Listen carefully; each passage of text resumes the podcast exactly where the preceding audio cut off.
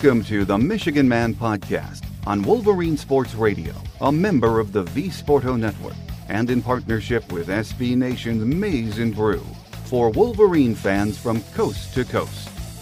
Go Blue and welcome to the show. I'm your host, Mike Fitzpatrick. Beat writer Orion Sang joins us this week to discuss the huge win on Saturday over Sparty and much more.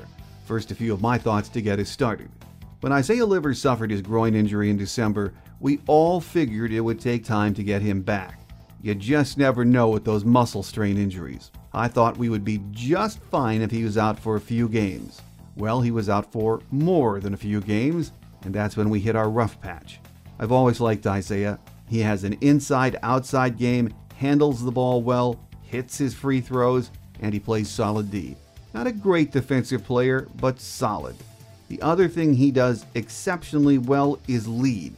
Not that Xavier Simpson isn't a leader, but Isaiah is different. The team seems to follow his lead. He's much more emotional. We missed that for eight games when he was out. When he came back for the Illini game, you could tell immediately he felt better, and then he tweaked the injury. I really wasn't expecting him to play Saturday, but Juwan said he was a game time decision, and out he trotted to start the game. What was apparent early against Sparty is how much better we are with him on the floor, even if Tom Izzo doesn't want to admit it. Hopefully, the injury is healed, he doesn't tweak it again, and we have him the rest of the way because he is the difference maker for us, and we missed that for eight games. My guest today says we are in good shape when it comes to being in the mix for a return to the big dance. Joining us next is beat writer Orion Sang from the Detroit Free Press, here on the Michigan Man, in partnership with our friends at SB Nation's Maize and Brew. So stay with us.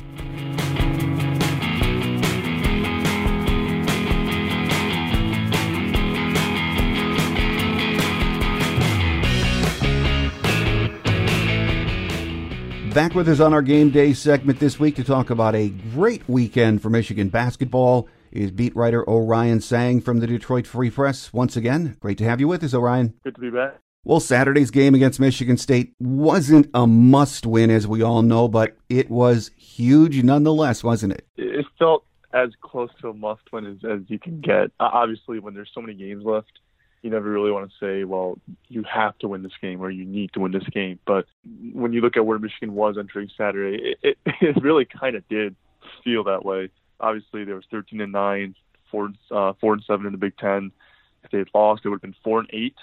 And uh, they, they have uh, four of their last six Big Ten games uh, are going to take place on the road. They have eight total Big Ten games left. Um, so, so the, the ending schedule is pretty difficult. You're looking at it, and it would have been hard to find a way to get to, to 9 and 11, 10 and 10 in, in conference play had they lost Saturday. Slightly more doable now. And then obviously, you know, Michigan State, as it stands, it's the second best win on Michigan's resume, so that's a pretty big deal. Michigan has six quad one wins. I believe that is sixth best. Mm-hmm. They're, they're one of ten teams right now with, with six or more quad one wins. So, th- so they're up there. There's there's not that many teams that have more quad one wins than Michigan does, and they added another on Saturday. Well, and one player can make a difference on a team. We have talked about that for the last two months, uh, missing Isaiah Livers, but he he did put a real jump into the step of that Michigan team Saturday, didn't he? Yeah, agreed. I, I guess when you when you're talking about Livers' game, it's honestly that he's a top shooter, right? He's more of a, a master at a bunch of different little things. You know, like he, he just knows where to be on offense and defense. Um, he's experienced. Uh, he's he's versatile. He's he's not like a he's not the type of defender Charles Matthews was, but he's a pretty good team defender and that he knows like where to be at all times. You, you saw him have that uh, chase down block on Aaron Henry, so his athleticism makes an impact on both ends. And obviously he spaces the floor. You know, he's he's a 50% three point shooter, so that's a huge deal. And, and the other big thing about it is that Brandon Johnson's been playing really well recently, but now you're you're bringing him off the bench and your rotation it becomes tighter because now you have an eight man rotation. You have Livers starting, and your three uh, bench players are John, David DeJulius, and Austin Davis. So it, it really Livers coming back affects everything about this team, and, and, you saw that Saturday. No, absolutely, and I, I know we we needed his offense back, his defense helps, but you know when you watch the flow of the game, he's also a leader on the floor. He's giving directions. He's talking all the time, and you know that communication thing is uh, something that Juwan Howard's been talking about the last couple of weeks. You might not notice that as much, but that is big too, isn't it? Yeah, for sure. Um, Livers, in his time off, um, he, he spoke about how he was trying to be like another coach, and almost like a player coach. Um, he had watched film with the coaches.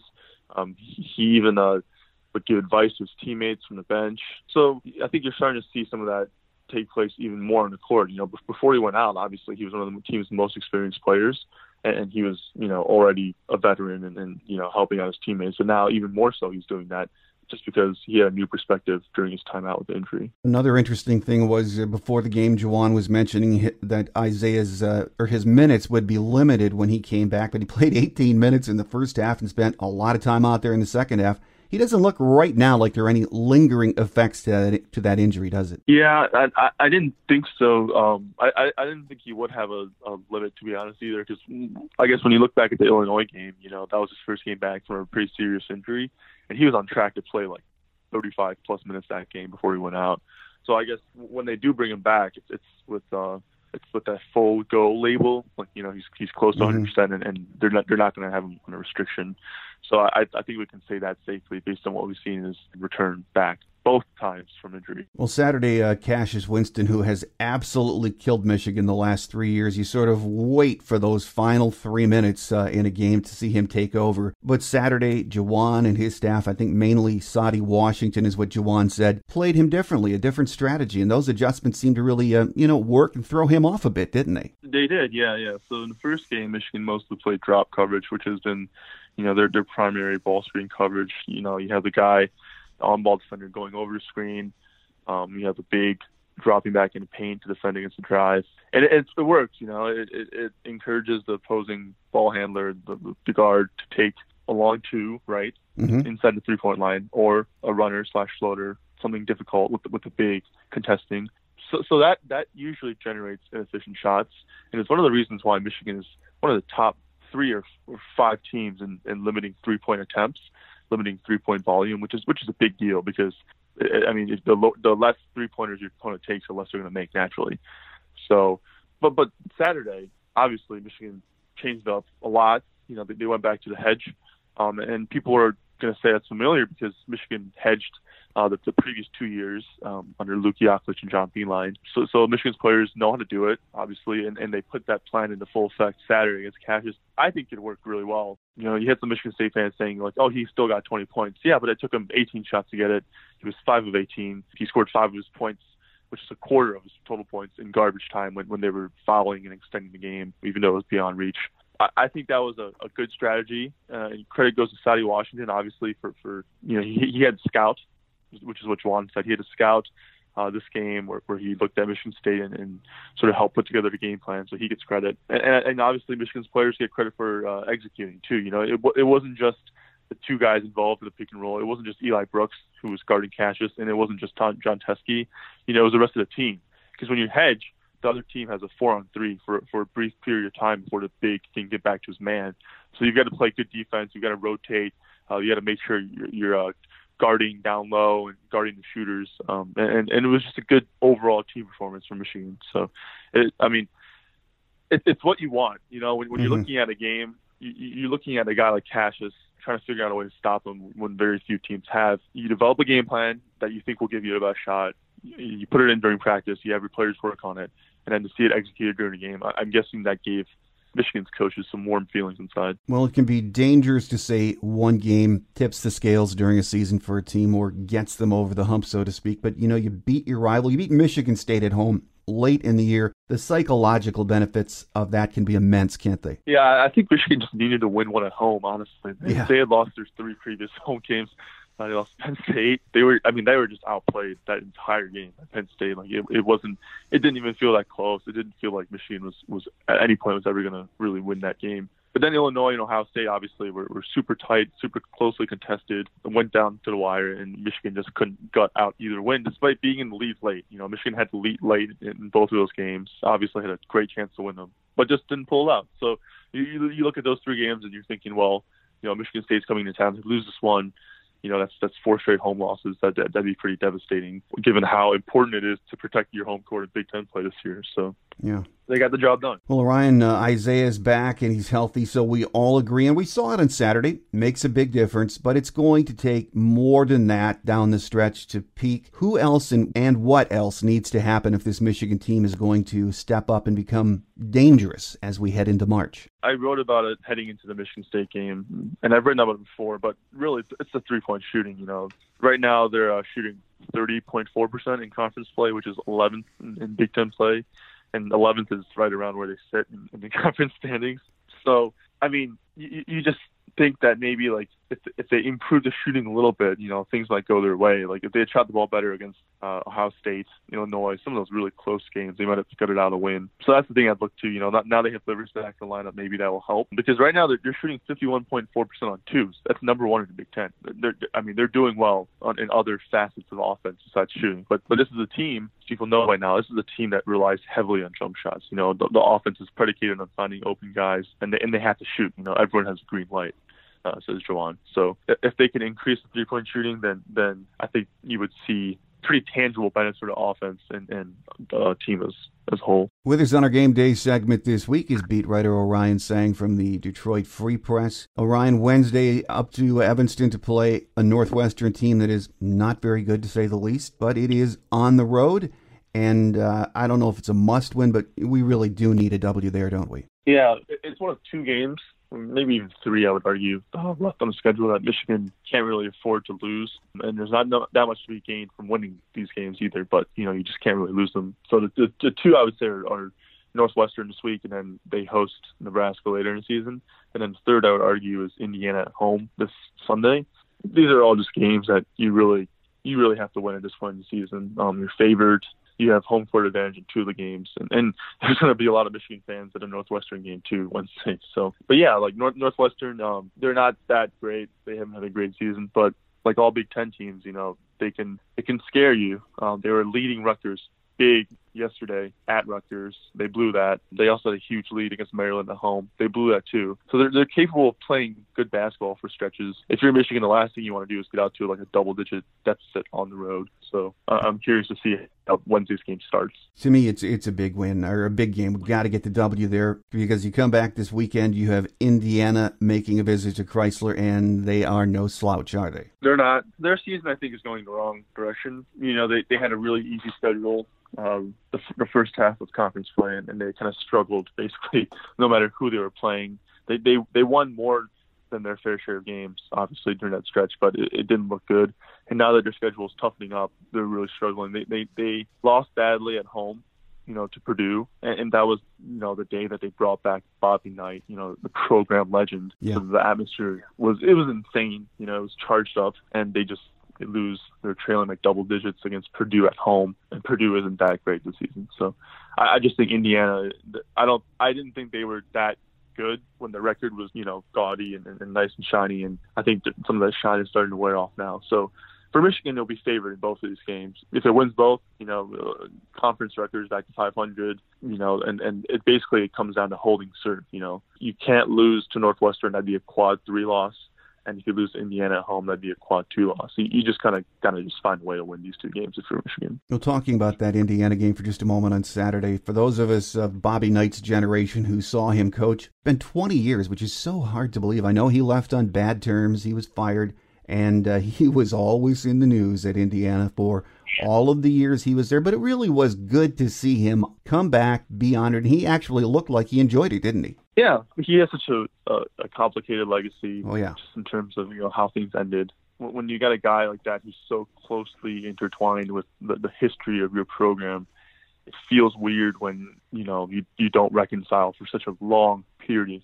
of time. So for Indiana basketball, it's probably a good thing that they they were able to bring it back. Um, I I, had, I saw this clip where you know Dick Vitale was, was trying to give him a, a hug and uh, Bobby sort of recoiled and you know was being very physically aggressive with with Dick. So I was like, well, you know that that kind of seems like what I might have expected from this. Um, but it's it's a good thing for that program that they, they were able to you know smooth things over with them and bring it back. It, it would have felt weird if they hadn't been able to. No, absolutely, it was time. So that was uh, it was good to see. He is what he is, though. At this point, not going to uh, to change much. But getting back yeah. to uh, to Michigan hoops, uh, The Xavier Simpson suspension story has been, you know, front and center the last week and week and a half, I suppose. In your opinion, could the university have handled this a little bit better? I, I go back and forth.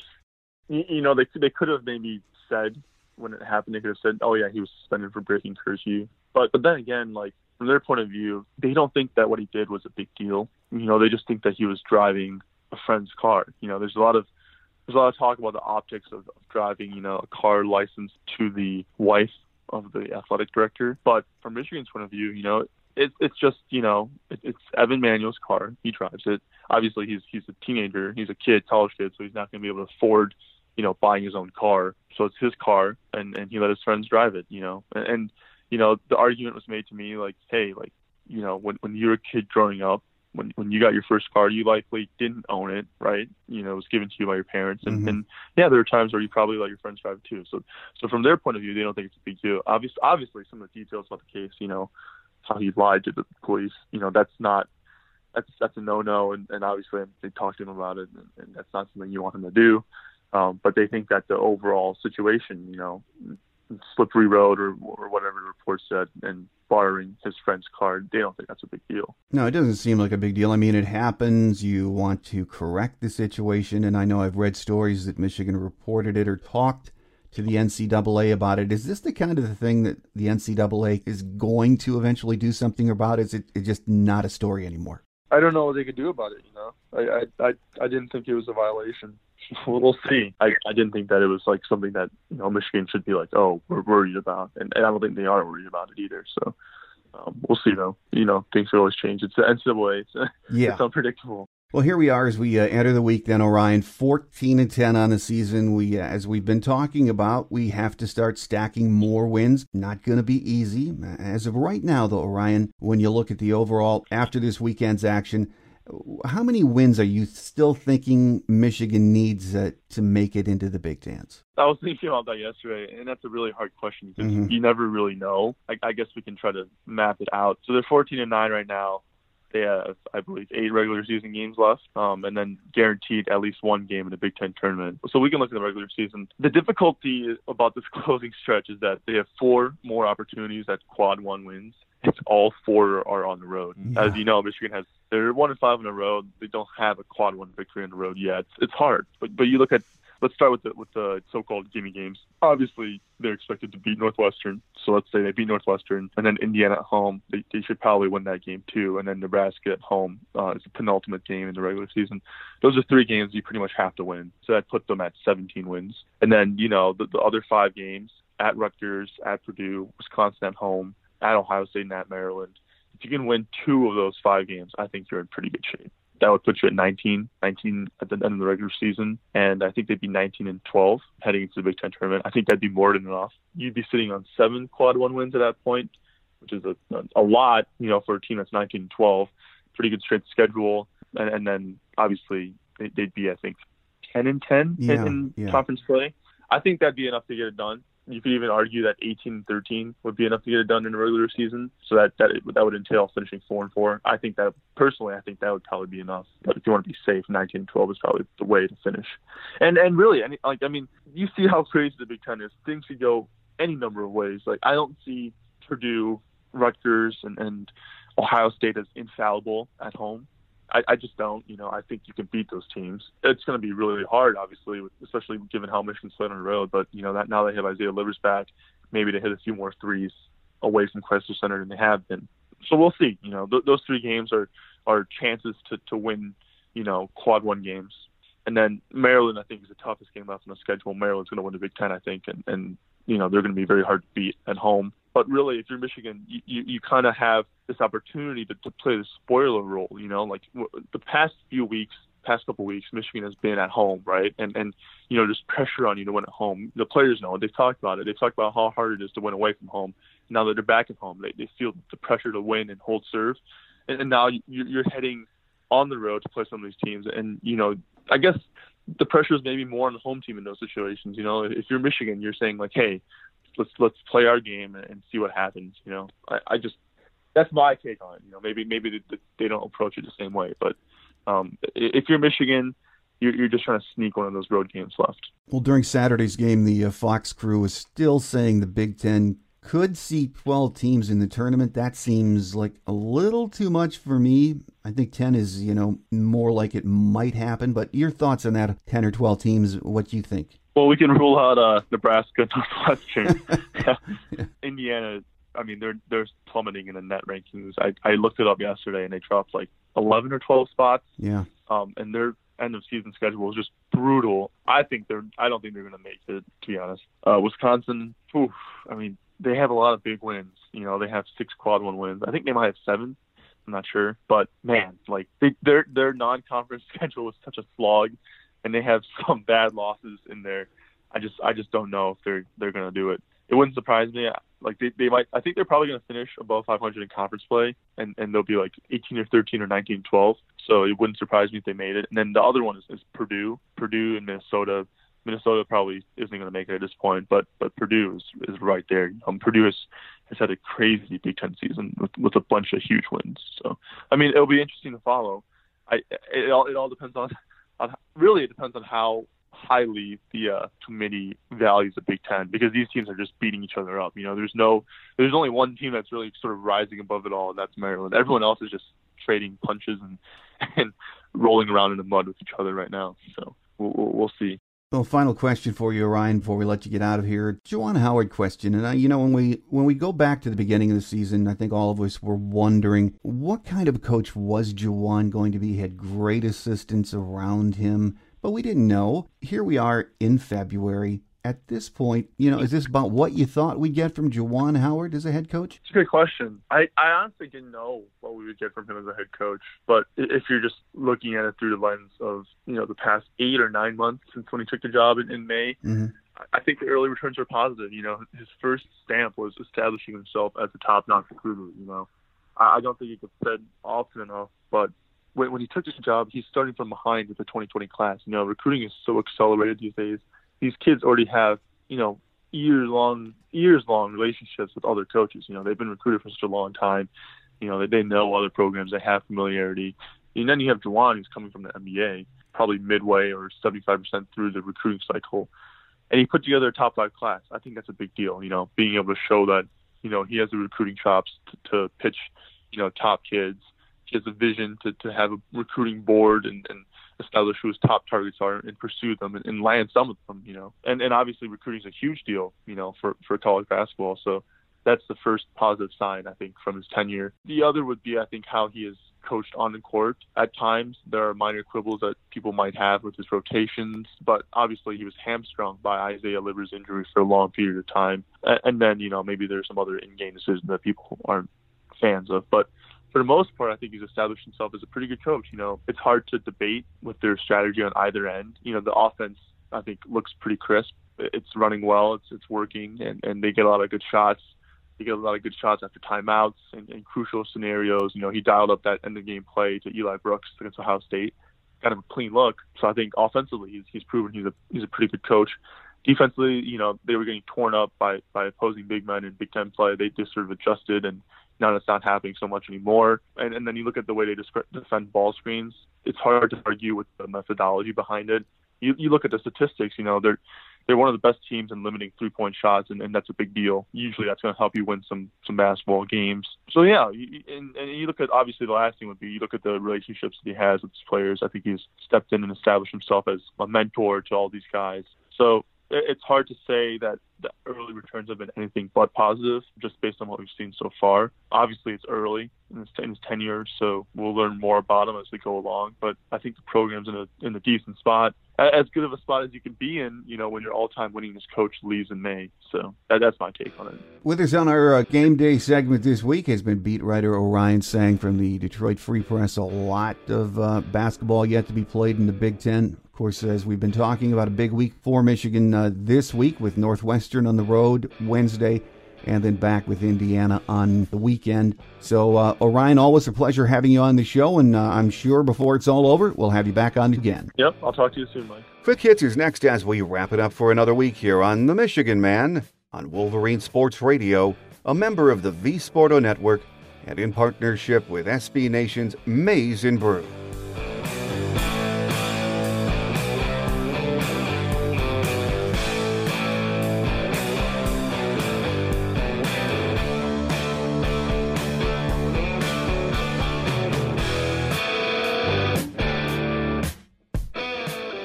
On Quick Hits today, women's basketball got 20 point games from the sophomore duo of Amy Dilk and Naz Hillmon and never trailed in a 77 52 win over Minnesota Monday night at Williams Arena. The win marked Michigan's third straight, as the Wolverines led by as many as 25 points. Dilk had 22 points, 8 assists, and 4 rebounds, while Hillmon posted 21 points, 8 boards, and 5 assists. Senior Akienreh Johnson added 12 points, 5 boards, and 3 assists as seven Wolverines found the scoring column. U of M will be back in action on Thursday hosting Northwestern at 7 p.m. We are 16 and 7 overall, 7 and 5 in Big 10 play. Another strong offensive performance from hockey resulted in a 5-3 victory over Wisconsin on Saturday night at Yost. The winner earned the Wolverines a sweep of the visiting Badgers. Defenseman Jack Summers had a goal and an assist, his first two point outing of the season. Five different Wolverines scored goals in the game. Strauss Mann stopped 39 shots and ranks fifth in the nation in save percentage at .932. Michigan will head to East Lansing for a showdown against Michigan State on Friday at Munn Arena. Puck drop is scheduled for 6 p.m., and the game will be broadcast live on BTN. Then on Monday, both teams are back at it in Detroit at the LCA. Puck drop is at 7 p.m., and will be broadcast on Fox Sports. We are 12 12 and 3 overall, 8 8 and 2 in Big Ten action. Number 17 ranked softball capped a perfect opening weekend with its second straight extra inning decision, using an RBI single to walk off against Fresno State 1 0 in the ninth inning on Sunday morning at USF Softball Stadium in the Wilson DeMarini Classic. Alex Storako and Megan Beaubien combined for a two hit shutout. Beaubien won in relief with four strikeouts and just one hit and one walk allowed over three innings. 5 0 Michigan will return to the road this weekend, heading to Chapel Hill, North Carolina for the annual ACC Big Ten Challenge. The Wolverines will play two games apiece against Louisville and host North Carolina. Kicking off the weekend on Friday with a 1:30 p.m. game against the Cardinals at the Tar Heels Anderson Stadium. Baseball gets things started on Friday in Scottsdale at the MLB 4 Collegiate Tournament. On Friday, it's a rematch of the College World Series against number 2 Vandy, followed by a nightcap with Cal Poly. On Saturday, it's number 9 Arizona State. And on Sunday, we wrap up the first weekend of play against UConn. So it is great to have softball and baseball back, and both teams should be very, very good this year. It should be a very exciting spring. That will do it for this week.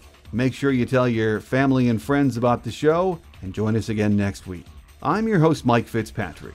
Have a great Wolverine week, everyone. Until we meet again, take care, and as always, go blue.